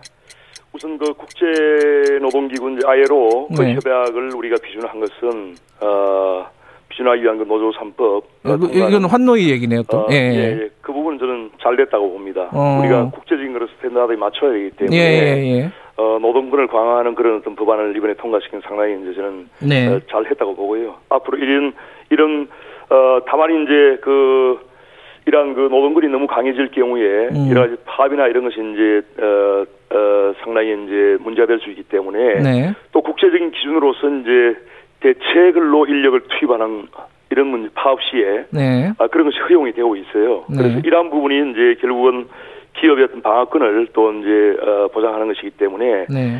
어, 노사가 균형 있게 어떤 협상을 하고 협의를 할 수 있도록 하는 그런 토대를 음. 앞으로 만들어갈 필요가 있다고 저는 생각을 합니다. 네. 두 번째로 이제 상법 같은 경우에는 네. 어, 상당히 좀그 입법 과정이 좀 후퇴를 한 것이긴 하지만요. 네. 어, 일단 그 합산 3%에서 이제 개별 3% 네. 이렇게 이제 했지 않습니까? 예. 그래서 이렇게 이제 적용을 해보니까 제 시뮬레이션을 해보니까 어, 지금 우리나라의 대표적인 기업들 삼성전자라든지 SK 또 네이버, LG화학 그리고 삼성바이오 이런 경우에는 어, 외국계 자본연합이 이 개별 우리 조주들의 어떤 개별 3%를 적용한 것보다 네. 어, 상당히 높습니다. 현재 네. 외국계 자본이 그렇기 때문에 이러한 외국계 자본의 어떤 경영권 침해에 대해서 어떻게 이제 방어할 것이냐 네. 하는 그런 부분에 대해서 어 조금 그 시행을 하면서 저희가 이걸 굉장히 방어할 수 있는 그런 어 장치를 두어야 될 것 같아요. 예. 그래서 지금 경제단체들이 보안책 마련을 위해서 한 1년 정도 유예해달라 이런 것은 어, 설득력이 있다고 보이지고 음. 이번에 상당히 상당히 큰 변화가 왔기 때문에 네. 이러한 시행의 어떤 이런 그 어, 과정에서 좀 보완책을 마련할 수 있도록 한 1년 정도 유예 기간을 두는 것이 좋겠다고 저는 생각하고요. 그다음에 네. 지금 중요한 것이 이제 공정거래위원회의 전속 고발권을 이번에 이제 폐지했어야 됩니다. 음. 당연히 네. 폐지해야지만 이 재벌 재벌 개혁이 가능하고 경제가 공정하게 될 수 있는데 특히 음. 이제 작은 영세 기업들이나 중소기업들이 이러한 그 고발을 했을 경우에 어, 대기업의 행포나 이런 부분에 대해서 고발을 했을 때 음. 공정거래위가 그것을 묵, 묵살해버리면은 이걸 어, 법적으로 다툴 여지가 아예 없어지는 겁니다. 예. 그렇기 때문에 당연히 이제 이 공정거래위원회의 전속 고발권은 폐지가 돼야 되고요. 예. 앞으로 이걸 반드시 폐지를 저는 해야 된다고 생각합니다. 그런데 어. 이번에 그 어, 정무위 논의 과정을 보니까 민주당이 그 정의당에다가 거짓말을 했어요. 음. 이걸 폐지를 하겠다고 해서 법안을 통과시켜 놓고 결국은 본회의 예, 그 시간 다 됐습니다. 예. 어, 본회의 처리 과정에서 이걸 완전히 또 정반대로 바꿔버렸단 말이에요. 그러니까 네. 민주당은 믿을 수 없는 정당입니다. 이게 그야말로 거짓말을 반복듯이 하고 예. 손방울 뒤집게 하는 이런 그 신뢰를 위반, 배반하는 이러한 정당 정말 알겠습니다. 실망스러워요. 그 네, 저, 제가 좀 법안 얘기가 기왕 나왔으니까 예. 그 저그 윤영석 의원님이 여러 가지 법안 얘기했는데요. 예, 홍익표 의원님 예. 예. 그 아이에로 비준 법안 이미 말씀하셨고 요번에 좀 짧게 말씀해 주세요. 예. 예, 특고 3법, 특수고용 노동 3법이 통과돼서요. 네. 그래서 보험설 계산나 학습지 교사, 택배 네. 기사나 퀵서비스 기사 등이 고용 고용보험이 적용할 수 있게 된 게 의미 있다 이렇게 생각을 하고 또 중요한 것은 경찰법하고 국가정보법이 지금 국가정보법은 아직 필리버스터에 걸려서 네. 통과가 안 됐지만 경찰법이 그 국가경찰과 자치경찰로 어, 도입되면서 이제 분리되면서 이제 처음으로 바뀌었다라는 거고요. 예. 또 의미 있는 것은 5.18 민주화운동 진상규명에 관한 특별법이 음. 어, 저번에 그 통과가 돼서 네. 어, 관련 그, 그 5.18과 관련된 어, 어떤 그 비난이나 근거 없는 비방, 예. 흑색 그저 이런 문제에 대해서 처벌할 수 있는 근거가 생긴 것도 의미 있는 법이었다 생각합니다. 따올려서 조두순법도 통과됐거든요. 음. 그래서 그런 여러 가지 민생 관련된 법안이 아, 통과된 것은 아, 저는 의미 있는 입법 그, 진전이었다고 생각합니다. 홍익표 의원님, 근데 중대재해기업법 기업 처벌법은 왜 안 되는 거예요? 관심이 없는 겁니까? 뭐 재계가 아닙니다. 반발해서 그러는 겁니까? 아니, 뭡니까 이거? 저당 그 당 대표께서도 여러 번 말씀드리 하셨고요. 예. 이낙연 대표도. 저도 아마 이 방송에서 몇 차례 해야 예. 된다고 예. 말씀했고 할 거라고 했기 때문에요. 예. 어, 반드시 12월 안에 통과시킬 겁니다. 다만 음. 어, 이게 재정법이다 보니까 네. 그 해당 상임위에서 통과해야 되는 절차가 있었어요. 예. 뭐 공청회라든지 뭐 이런 그 또 그, 그 축조 심사 등등 여러 가지 시간과 절차가 있어서 그런데 어, 12월 임시국회 이번 열렸는데요. 반드시 중대재해기업처벌법은 통과시키도록 최선을 다하겠습니다. 임시국회에서는 통과시키겠다. 네, 어, 최선을 다하겠다. 그 지난번 윤영석 의원님도 그렇고 음. 그 그 국민의힘에서도 예. 중대재해기업처벌법에 찬성하고 계신 것으로 알고 있기 예. 때문에 예. 어, 잘 무난하게 협조해서 통과시킬 수 있도록 최선을 다하도록 하겠습니다. 뭐 정의당은 뭐 논의 15분밖에 안 한 거 아니냐 이렇게 반발하고 있던데 어찌됐든 네. 뭐 임시국회 때는 노력하시겠다 이런 말씀이신 거고요. 네, 네. 어, 유영석 의원님 네, 어떻게 생각하십니까? 이 부분엔 동, 동의하십니까? 네. 기업 어, 처벌법에 대해서는 예.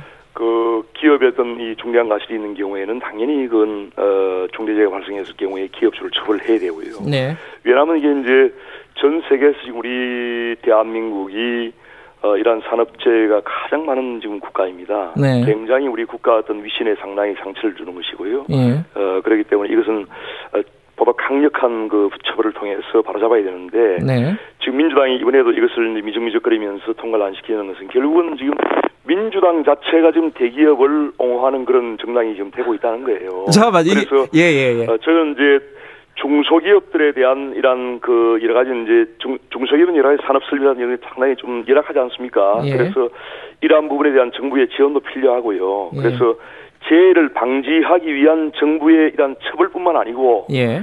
재해를 예방할 수 있는 여러 가지 어떤 기계 설비라든지 산업 장비에 대한 부분 이러한 부분에 대해서도 산업재해 지원을 예방 시설을 굉장히 지원을 많이 해야 됩니다. 어. 그래서 그래야지만 이 중소기업들도 그런 부분에 투자를 할 수 있지. 예. 그냥 모든 것을 중소기업에 책임을 떠넘기면은 이런 부분이 처벌을 하더라도 굉장히 개선하기 어렵거든요. 예. 그래서 저는 이러한 것과 아울러서 반드시 이 법은 통과돼야 된다고 생각합니다. 어, 그러니까 통과돼야 된다. 어. 그리고 저는 저 윤영석 의원님 말씀 듣고 깜짝 놀랐습니다. 예. 우리가 그 민주당이 대기업을 옹호한다고 그러는데 앞으로 저 자, 저 뭐야 야당에서나 또 조중동 같은 보수 일간지에서 절대로 우리 보고 반기업적 정당, 반기업 정서 이런 얘기는 안 하셔야 되겠네요. 네.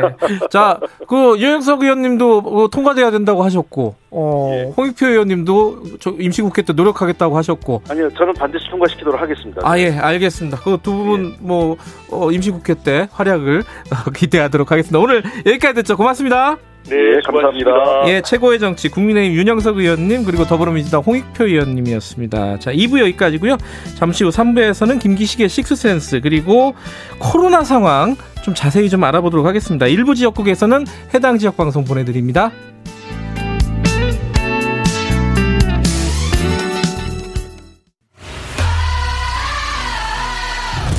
공정하고 깊이 있게 오늘 하루 이슈의 중심.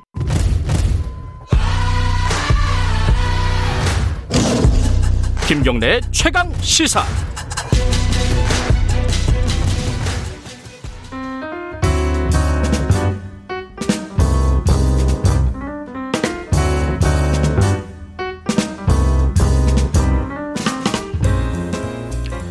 네, 더 나은 미래를 위해서 어, 오늘의 정책을 고민하는 시간입니다. 김기식의 정책 이야기 식스센스 김기식 더미래연구소 정책위원장님 나와 계십니다. 안녕하세요. 예, 안녕하세요. 좀 전에 이제 여야 의원 두 분과 뭐 관련된 얘기를 좀 음. 했습니다. 이제 뭐 예, 그 이른바 뭐 공정경제 3법이라고 부르는 네, 법도 네, 네, 있었고 그리고 뭐 이게 국회 통과 과정에서 여러 가지 좀 일들이 있었습니다. 네, 네. 뭐, 뭐 눈에 띄는 게 뭐 3%룰 뭐 이런 게 있었고요. 그죠? 그리고 다중 대표 소송제도 네. 전속 고발권 좀 어려운 개념이긴 한데 어, 전반적으로 지금 홍, 홍익표 의원님 여당 입장에서는 좀 아쉬운 부분은 약간 있지만 그래도 전진 일보 네, 전진의 네. 의미가 있지 않느냐라는 네, 평가를 네. 해주셨어요. 어떻게 보십니까, 김기식 위원장님께서? 예, 뭐 일보 전진한 거는 사실이지만 네. 아, 아쉬운 정도가 아니라 매우 아쉽죠. 왜냐하면 어, 정부가 내놨던 원안에 비해서 예. 상당히 후퇴했고 음. 어, 3%룰 같은 경우는 아예 결정한 게 없는 셈이 되는 거고요. 음. 근데 이제 보통은 여야가 정치적 타협을 합의를 위해서 타협하는 과정에서 이렇게 후퇴가 이루어지는데 이번은 여야 합의 과정을 해서 후퇴한 게 아니고 어 여당이 단독으로 처리하는 과정에서 스스로 어, 어 정부가 내놨던 원안을 후퇴시켰다라고 하는 점에서는 조금 어 아쉽고 음. 어 좀 개혁적인 어, 지지자들로서는 납득하기 어려운 음. 과정이었지 않나 싶습니다. 아니 근데 원래 이게 법안이라는 게 특히 이거는 굉장히 이제 정부에서도 강하게 의지를 갖고 있었던 법안인데 당정 협의도 하고 이래갖고 네. 웬만큼 조율해서 내놓지 않나요? 네, 뭐 그러니까 이거는 지금까지는 이 원안 통과를 계속 주장해 왔고, 그러니까요. 그, 그 그 에 대한 분명한 의지를 보여 왔는데. 네. 막상 그 처리는 강행 처리라고 하는 단독 강행 처리라고 하는 강수를 두면서도 내용적으로는 대폭 후퇴하는 일을 벌려놓으니까 이게 이제 통과시켜 놓고도 지금 이제 그 경제 음. 개혁연대나 참여연대나 이런 시민단체들로부터는 해놓고 욕 먹는 일이 지금 어, 벌어지고 있는 거죠. 왜 그랬을까요? 아니 뭐 무서 무섭나요? 이거 이게 통과되면 어떻게 될까? 무서워서 그런 건가요? 아니면 뭐 재계 입장을 너무 반영하다 보니까 그런 예, 건가요? 저는 어. 왜 어, 민주당이 검찰 개혁에 대해서 보였던 그만큼의 결기를 아. 재벌 개혁 문제와 관련해서는 못 보이는지 어허. 이게 그 매번 국회 때마다 예. 어, 과거 참여정부와 지금 문재인 정부에서 또 계속 반복되고 있다는 점에서는 음. 아, 이 확실히 재벌이 세다. 저는. 아, 검찰보다 재벌이 세다? 아, 그건 뭐 비교할 수 없이 만큼 센 거죠. 그러니까 결국은 야당이 반대한 것도 아니거든요. 예. 예를 들어서 김종인 위원장 같은 경우는 오히려 찬성했던 예. 입장인데 이거는 뭐 야당의 반대가 아니고 단독 처리했으니까 네. 이게 아니라 스스로 재개를 의식해서 음. 개혁을 후퇴시켰다 이런 비판을 면하기 음. 어려운 거죠. 하나하나 좀 간단하게나마 좀 짚어보죠. 일단은 뭐 감사위원 뽑을 때 예. 그 특수관계인에게 3%를 제한하는 네, 네, 네. 의결권을 3%로 제한하는 거. 네, 네. 이거 일단 통과는 됐잖아요. 아무 의미가 네. 없나요? 이게 아까 말씀하신 예. 거 보니까 좀 그렇게 생각하시는 것 같아요. 예, 3% 룰을 이제 그 재벌 오너의 예. 와그 특수관계인을 합산하려고 했다가 이거를 개별로 하는 음. 것으로 이제 완화했다고 기사를 쓰고 있는데 네. 이게 좀 잘못 알려진 게 어, 뭐예요? 현행 상법에도 그 상법에도 네. 3% 제한이 있습니다. 그러니까 아, 다시 아, 말해서 어 3%를 현행이 개별로 하고 있어요. 어. 그러니까 한마디로 얘기하면 이 3% 룰은 아무것도 안 한 겁니다. 안 바뀐 거예요? 네, 그냥 그 문 문구를 바꾼 거지 내용은 하나도 안 바뀐 겁니다. 그러니까 사망이었던 거를 사항으로 낮추면서 표현하는 문구를 바꾼 거여서 마치 3, 대주주 3% 룰이 없던 게 어. 도입하는데 합산이 아니고 개별로 됐다고 지금 예, 예. 착각들을 하고 계신 거고요. 예. 그렇게 기사들도 지금 잘못 쓰고 있는데 아무도 모르던데 그거? 예, 현행 어. 법이 그 저 3% 룰이 돼 있습니다. 음. 원래 그랬습니다. 근데 그걸 개별로 했던 거를 개별로 하다 보니까 예. 이게 최대 주주들이 분산시켜서 도저히 그 독립적 사회 이사를 설립할 수 없으니 합산하라고 네. 이번에 바꾸는 거거든요. 예. 그러니까 이 대주주 3% 룰은 지난 저 반년 가까이 이렇게 시끄럽게 하고 사실은 아무것도 안 한 겁니다. 야, 이거는 이게, 이게 원래 원래 이쪽에 잘 아시니까 네. 전문가시니까 그렇긴 한데 신문 기사를 봐도 그렇고 저도 네. 마찬가지고 뭐 정치인들도 그렇고 지금 이렇게 말씀하시는 거 처음 들었어요. 그러니까 기존 상법을 본 사람이 없는 거죠. 그렇죠. 이거 누가 누가 알아요 그거를. 아, 기, 그러니까 기존 상법은 사내 이사인 감사위원회에 대해서는 그 합산하고 예. 사, 사내 이사가 아닌 사회 이사에 대해서는 합산 안 하고 개별로 돼 있었던 건데 음. 이번 정부 안은 뭐냐면 사내 이사든 사회 이사든 구분하지 않고 합산하는 걸로 하려고 원래는, 했다가 음. 그냥 원위치 된 거예요. 어, 원위치 됐다. 뭘 개혁을 하는데 50보 후퇴해서 반보 나간 게 아니고 어. 그냥 원위치 한 겁니다. 이건 뭐 전진의 의미도 없는 거네요. 네, 그러면은. 네, 네, 네. 일단 3% 룰은 그렇다 치고 그럼 그 다음에 이제 다중대표 소송 제도는 네, 네. 정부안보다 문턱을 올렸다고 보통 평가를 하잖아요. 이제 네, 국회를 네, 네. 통과 과정에서. 그러니까 지금 예. 다중대표 소송을 도입하면서 소수주 주권을 행사하는데 0.01%의 지분 음. 요건이 있었는데 그걸 0.5%로 올렸어요. 근데 네. 이것도 잘 이해가 안 되는 게 이건 심지어 재계도 주장하지 않은 거거든요. 아 그래요? 그다음에 야당도 주장한 적이 없고요. 근데 이게 막판에 갑자기 들어왔어요. 그래서 도대체 저도 잘 이해가 안 되는데 오. 사실은 이제 이후로 헤지펀드 얘기를 합니다. 근데 예. 이제 사실은 헤지펀드 입장에서는요. 예를 들어서 현대 자동차가 지금 시가총액 40조거든요. 그러니까 1%면 해봐야 그 400억밖에 안 되잖아요. 그 0.5%면 200억이에요. 음. 그러니까 200억 이라고 하는 건 헤지펀드 한 데는 돈도 아닌 수준인 거거든요. 그러니까 네. 0.5%로 올린다고 해서 헤지펀드의 남소 가능성을 막을 수 있다. 그럼 터무니없는 얘기죠. 음. 무엇보다 헤지펀드는 주주대표 소송, 다중대표 소송을 제기하지 않습니다. 왜냐하면 그런 다중주주대표 소송은 소의 이익이 다 회사로 귀속되지 자기한테는 하나도 돌아오지 않기 때문에 아. 그 대한민국 역사에 헤지펀드가 그 주주 대표 수정 한 전례가 없습니다. 그러니까 음. 그런 점에서 헤지펀드의 남소를 막기 위해서 지분 요건을 올렸다라고 음. 하는 거는 논리도 명분도 안 되는 이야기고 음.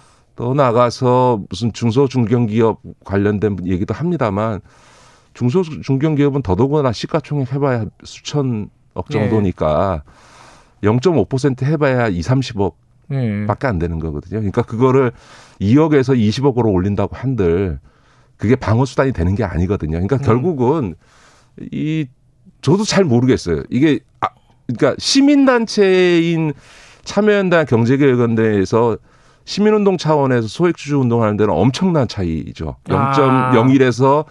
0.5%는 50배가 올라간 거니까 음. 시민단체가 소액주주들을 모으는 데는 굉장히 어려워졌으니까 그러니까 헤지펀드한테는 아무런 장벽이 아니고 시민단체에게는 엄청난 장벽인 아. 거를 누구도 주장하지 않았는데 갑자기 들어온 거는 저는 납득하기가 좀 어렵습니다. 누가 그래도 주장했으니까 얘기한 거 아닐까요? 모르죠. 하여간은 지금까지 제가 그 법안 논의 과정을 지난 몇 달 동안 계속 모니터링 했는데 이런 주장하는 걸 들어본 적이 없거든요. 야, 희한하네. 어쨌든 3%룰은 뭐 제자리 제자리다. 사실상 제자리다라는 말씀이시고 다중대표 소송제는 왜 이렇게 바뀌었는지 모르겠다. 네 네네. 네, 네. 결과적으로 보면 시민단체나 이런 소액주주 운동 쪽에 어, 어렵게 한 거 말고는 큰 의미는 없다. 네, 그러니까 시민운동의 소액주주 어. 운동을 어렵게 한 거 외에는 아무 의미가 음. 없는 거죠. 자 그리고 또 하나가 전속 고발권인데 네, 네. 이게 뭐 공정위한테만 이제 고발권이 있잖아요 담합이나 이런 부분에 네, 대해서 네, 네, 네, 그거를 이제 검찰한테도 주고 넓히자는 거였는데 이거는 왜 유지가 된 거예요? 그것도 잘 이해가 안 됩니다. 이것도 이해가 안 돼요? 전속 고발권은 문재인 대통령의 대통령 공약이었고요. 그다음에 그 정권 출범할 때 100대 국정과제에 음. 국정과제로도 선정됐고요. 네. 지난 총선 때 당의 공약이기도 했거든요. 아, 총선 공약도 있었어요. 네. 이게? 더군다나 오. 이번에 그 김정은 위원장이 화를 냈다는 거잖아요. 그 전속 고발권 폐지를 취 민주당이 취소한 걸 갖고 네, 다시 유지하기로 한, 거. 한 거에 대해서 네. 그러니까 전속 고발권 폐지하라는 거거든요. 아, 그 국민의힘도 동의하는 네, 거고. 네, 사실상. 그런데 이것도 그 경성 담합 더구나 전속 고발권을 전부 폐지하는 게 아니고 뭐 불공정 거래나 이런 건 다 두고 원래 전 세계 모든 나라에서 이 공정거래법 경쟁법에서 가장 악질적이고 나쁜 것을 규정하는 게 담합행위입니다. 네. 이 담합 중에서도 연성 담합, 경성 담합이라고 있는 건데 제일 안 좋은 경성 담합에 대해서만 네. 전속골박권을 폐지하는 아주 극히 일부 폐지만 하는데 그것도 여당 단독으로 강행 처리하면서 스스로 드러냈어요. 대통령 공약, 총선 공약, 이곳 이, 이, 이 정부의 국정 과제로 설정을 해놓은 걸 그래서 이것도 마지막에 그냥 드러낸 거거든요. 예, 뭐 그 안건 조정위에서 정의당을 약간 속이는 듯한 그런 모습까지 보여주면서 그렇죠. 그러니까 정의당 배진교 의원의 협조를 얻기 위해서 네. 이거는 폐지하는 걸로 해놓고 나중에 그 소리 어, 싹 어. 다시 드러내 버리는. 그래서 정의당으로부터 뒤통수 맞았다 소리를 어. 들어가면서까지. 예. 그래서 김태형 원내대표가 정의당에 사과까지 했다는데 이런 사기쳤다 소리를 들어가면서 그래서 사과하는 상황까지 하면서 이걸 왜 드러냈는지 저는 잘 모르겠습니다. 아니 그걸 여쭤보려고 했는데 모른다고 하시면 어떡해요. 왜 그랬을까? 그러니까요. 저, 저는 도대체 이 막판에 어떤 과정을 거쳐서 이게 아. 됐는지 도, 저히 이해가 되지 않습니다. 그러니까 상식이나 논리적으로는 이해가 되지 않는다는 말씀이시네요. 일단. 네, 네. 아니 왜냐하면 원래 음. 대통령 공약이와 국정과제가 전속권을 전면 폐지하는 거였는데 그래도 현실을 고려해서 그 경쟁법 중에서도 극히 일부에 대해서만 저속고발권을 폐지하기로 했던 건데 그것조차도 야당과 타협하는 과정이 아니고 스스로 음. 단독 강행 처리하면서 스스로 드러냈으니까. 네. 하여간 저로서는 음. 저도 국회 입법 과정이나 이런 걸 직접 경험도 해보고 협상 과정이나 이런 걸 잘 봅니다만 매우 이례적인 상황이 이 경제 3법, 공정경제 3법을 처리하는 과정에서 발생했다.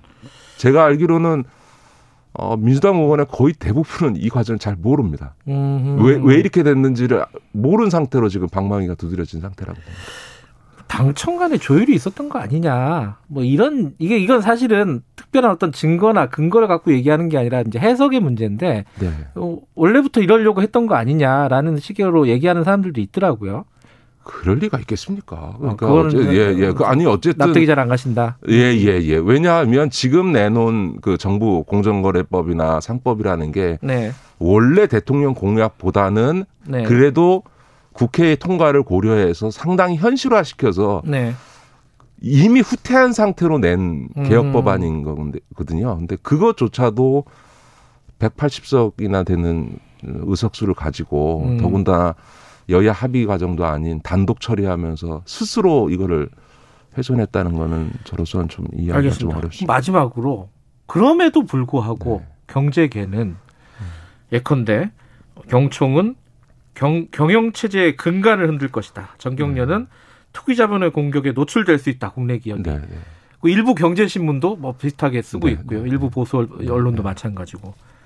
어떻게 보십니까 이거? 뭐 한마디로 터무니없는 얘기죠. 터무니없어요. 예를, 예를 들어서 그 사회이사 감사위원이 된 사회이사를 독립적으로 분리 선출해서 독립적으로 3%를 통해서 하는 거에 대해서 이렇게 표현해서 외부인이 들어와서 기업 경영을 어렵게 한다. 음. 원래 사회이사라는 건 외부인이니까 사회이사인 거 아닙니까? 제가 전에도 한번 말씀드렸는데 미국은 이사회에 대표이사 사장 빼놓고는 전원이 사회이사고요. 심지어 거기에 경쟁업체 경영자가 들어와 있기도 하고. 아, 그래요? 더군다나 저 이렇게 재계에서 얘기한 헤지펀드 출신의 사회이사만 100명이 넘습니다. 음. 그런데 그런 사회이사가 독립적으로 들어와 있다고 해서 경영권 분쟁이 났다는 얘기는 제가 지금까지 들어본 적이 없습니다. 그러니까 음. 이걸 한마디로 얘기하면 재계의 얘기는 그냥 다 우리 사람들 그냥 사회이사라는 이름하에 임명해서 내 마음대로 하고 싶은데 한 놈이라도 들어와서 딴소리 하는 건 못 받아주겠어라고 하는 거기 때문에 네. 그런 뭐 경영권 3% 룰을 적용하면 경영권이 위협당한다 뭐 이런 얘기는 한마디로 터무니없는 얘기다 이렇게 말씀드리죠. 알겠습니다. 김기시 위원장 말씀 들으니까 어, 일단은 왜이 지금 상황이 잘 이해가 안 된다 이런 말씀이신 네, 거고 이해가 안 됩니다.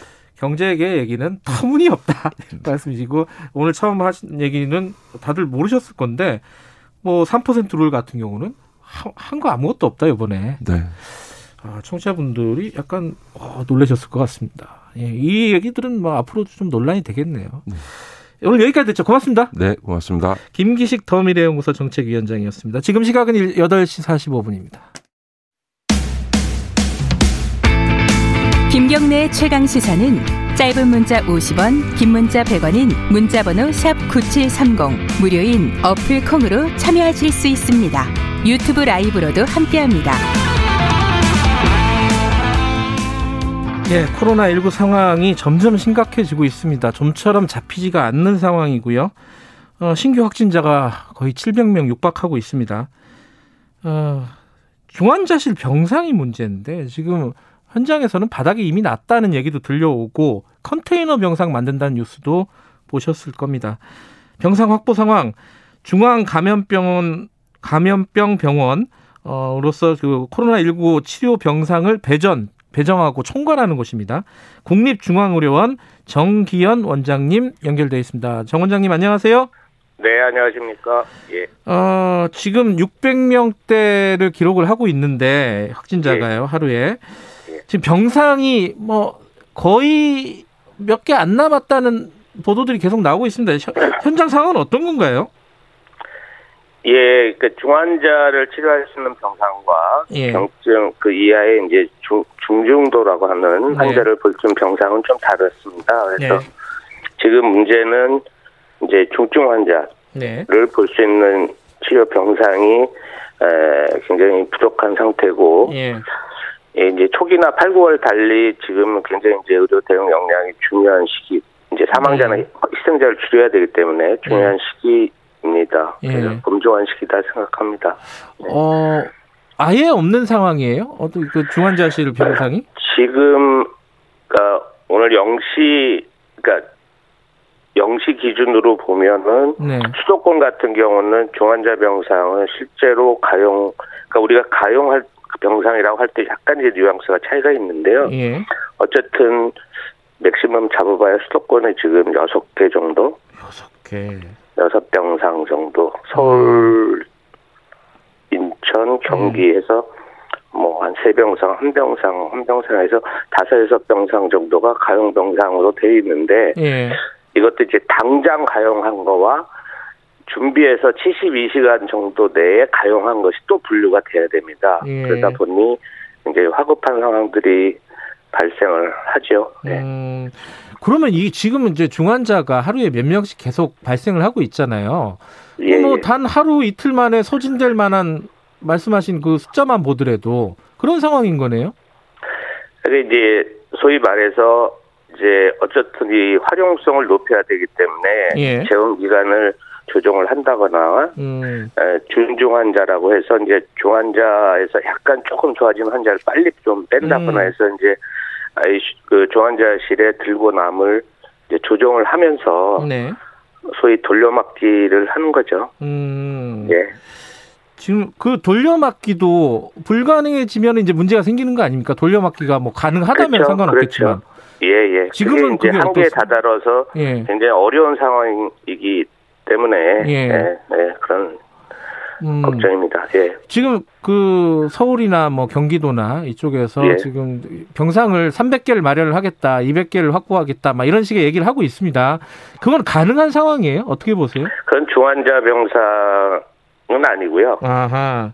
예, 그냥 일반 음, 일반 병상, 병상, 예, 일반 격리 병상을 음. 이제 합쳐서 얘기를 하는 것이고요. 예. 실제 중환자 병상은 그렇게 확보되지는 않을 겁니다. 현실적으로. 음, 그래서 네, 상급 종합병원들 치료 역량을 갖추고 있는 네. 어, 우리나라 이제 병원 구조가 그렇거든요. 그래서 상급 종합병원들의 이제 중환자 가용 병상을 좀 음, 같이 보유하고 있는 네. 부분을 좀 같이 이제는 에, 뭐랄까 위기 극복에 나서 주십시오 하는 부탁들을 같이 하고 또 그럴 때, 때이다 음. 네, 말씀을 드립니다. 지금 이제 아까 말씀하신 그 중환자 병상이 없다는 거는 공공병원에 없다는 말씀이신 거고 상급 종합병원 그러니까 일반 종합병원에는 좀 있어요 있기는?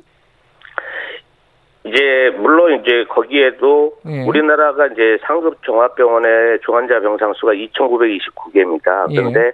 현재의 이제 중환자 수로 보나 예. 아, 물론 상급 종합에도 다른 일반 환자들 일반 그러니까 코로나 아닌 중환자들이 계시죠. 네. 그러나 그게 이제 유니트별로 되어 있기 때문에 예.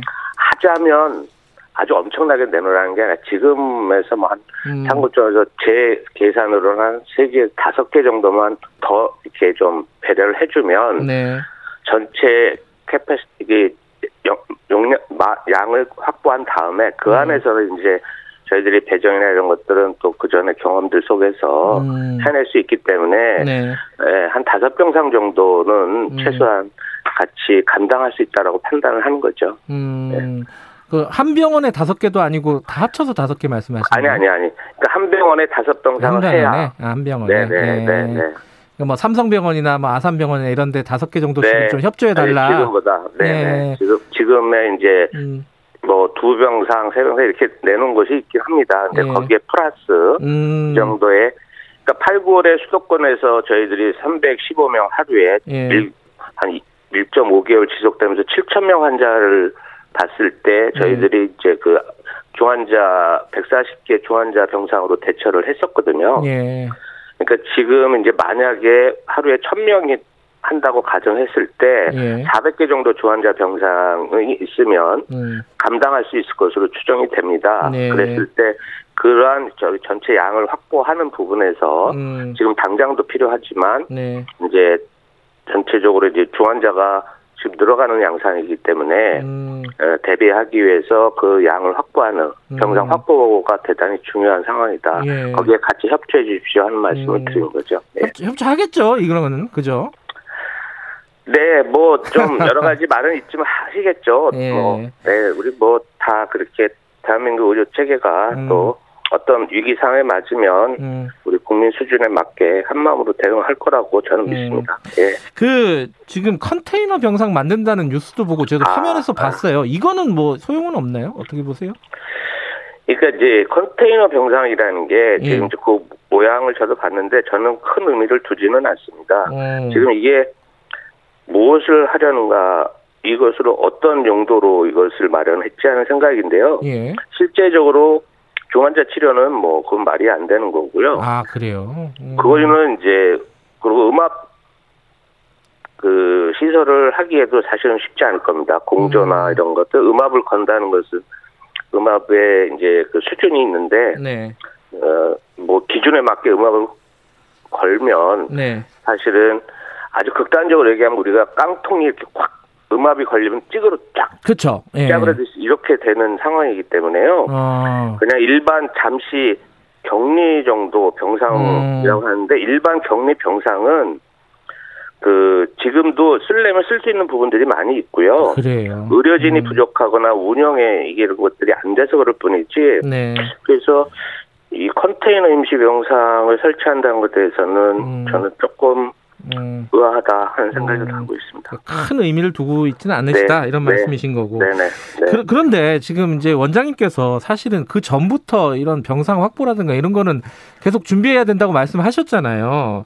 근데 저희들이 네. 1차 유행이 있었고 2차 유행이 있었고 지금이 이제 3차쯤으로 보고 있는데 그 기간 네. 동안에 뭐 짧다면 짧지만 또 길다면 길 준비 시간이 네. 있었는데 아, 준비를 안 한 겁니까? 어떻게 된 거예요, 지금?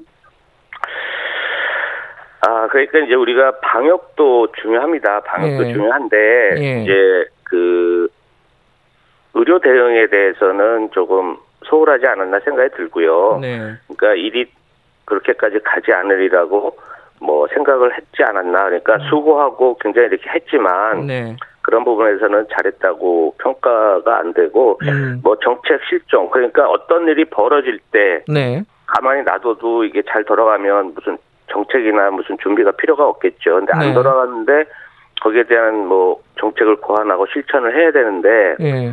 그 부분에 대한 그 시간을 놓쳤다. 저는 그렇게 생각이 들고요. 예. 어, 어쨌든 공공병원에 의지해서 온 것은 맞고 네. 그러나 공공병원이 서울만 하더라도 뭐 국립대 빼고는 거람에 서울의료원 국립종합원은 세 군데밖에 없는데 네. 공공병원 중환자 치료 병상이 한계가 있고 네. 대형병원은 중환자 병상을 내놓을 수 없다는 없다고 계속 하고 있고 그렇다면 음. 대안을 내놨어야 되는데 음. 이제 그거를 병상당 예를 들어 보상을 얼마나 해주겠다 하는 형태의 대안 외에는 없었기 때문에 음흠. 거기에 반응하지 않고 대형병원을 움직여주지 않으면 실패하는 거죠. 음. 뭔가 좀 새로운 방안이라든가 새로운 협상이라든가 이런 것들이 필요했는데 그것들을 제대로 진행이 안 됐다는 말씀이시네요. 네, 그렇습니다. 그러니까 음. 그거를 좀 더 전향적이고 폭넓게 네. 고민을 하고 꾸준히 이거를 치밀하게 해왔어야 되는 부분에서는 음. 아쉬움이 많이 있습니다. 예. 예. 뭐 지금이라도 그럼 빨리 해야 될 텐데. 예, 예, 그렇습니다. 예, 예. 어떻게 하는 게 가장 좋을까요? 지금 가장 현실적으로 필요한 부분이 어떤 부분이라고 보세요? 뭐 앞서 말씀드린 대로 상급종합병원 중환자 병상을 네. 어 이제 그 좀 내놔라 하는 것이 내놔라 그, 그, 좀더 듣기에는 예. 그런 부분이 있으시겠지만 예. 이제 우리나라 그 지금 여러 가지 이제 뭐 심평원 자료도 그 모든 자료를 통해서 볼 때 에, 조금 전향적으로 생각하고 배려하시면 음, 네. 힘드신 거 압니다. 음. 그 구조적으로도 힘든 거 그 몰라서 그런 건 아니나 네. 지금 가능하다. 음. 어, 조금 같이 그래서 한 10% 정도를 1단계로 음.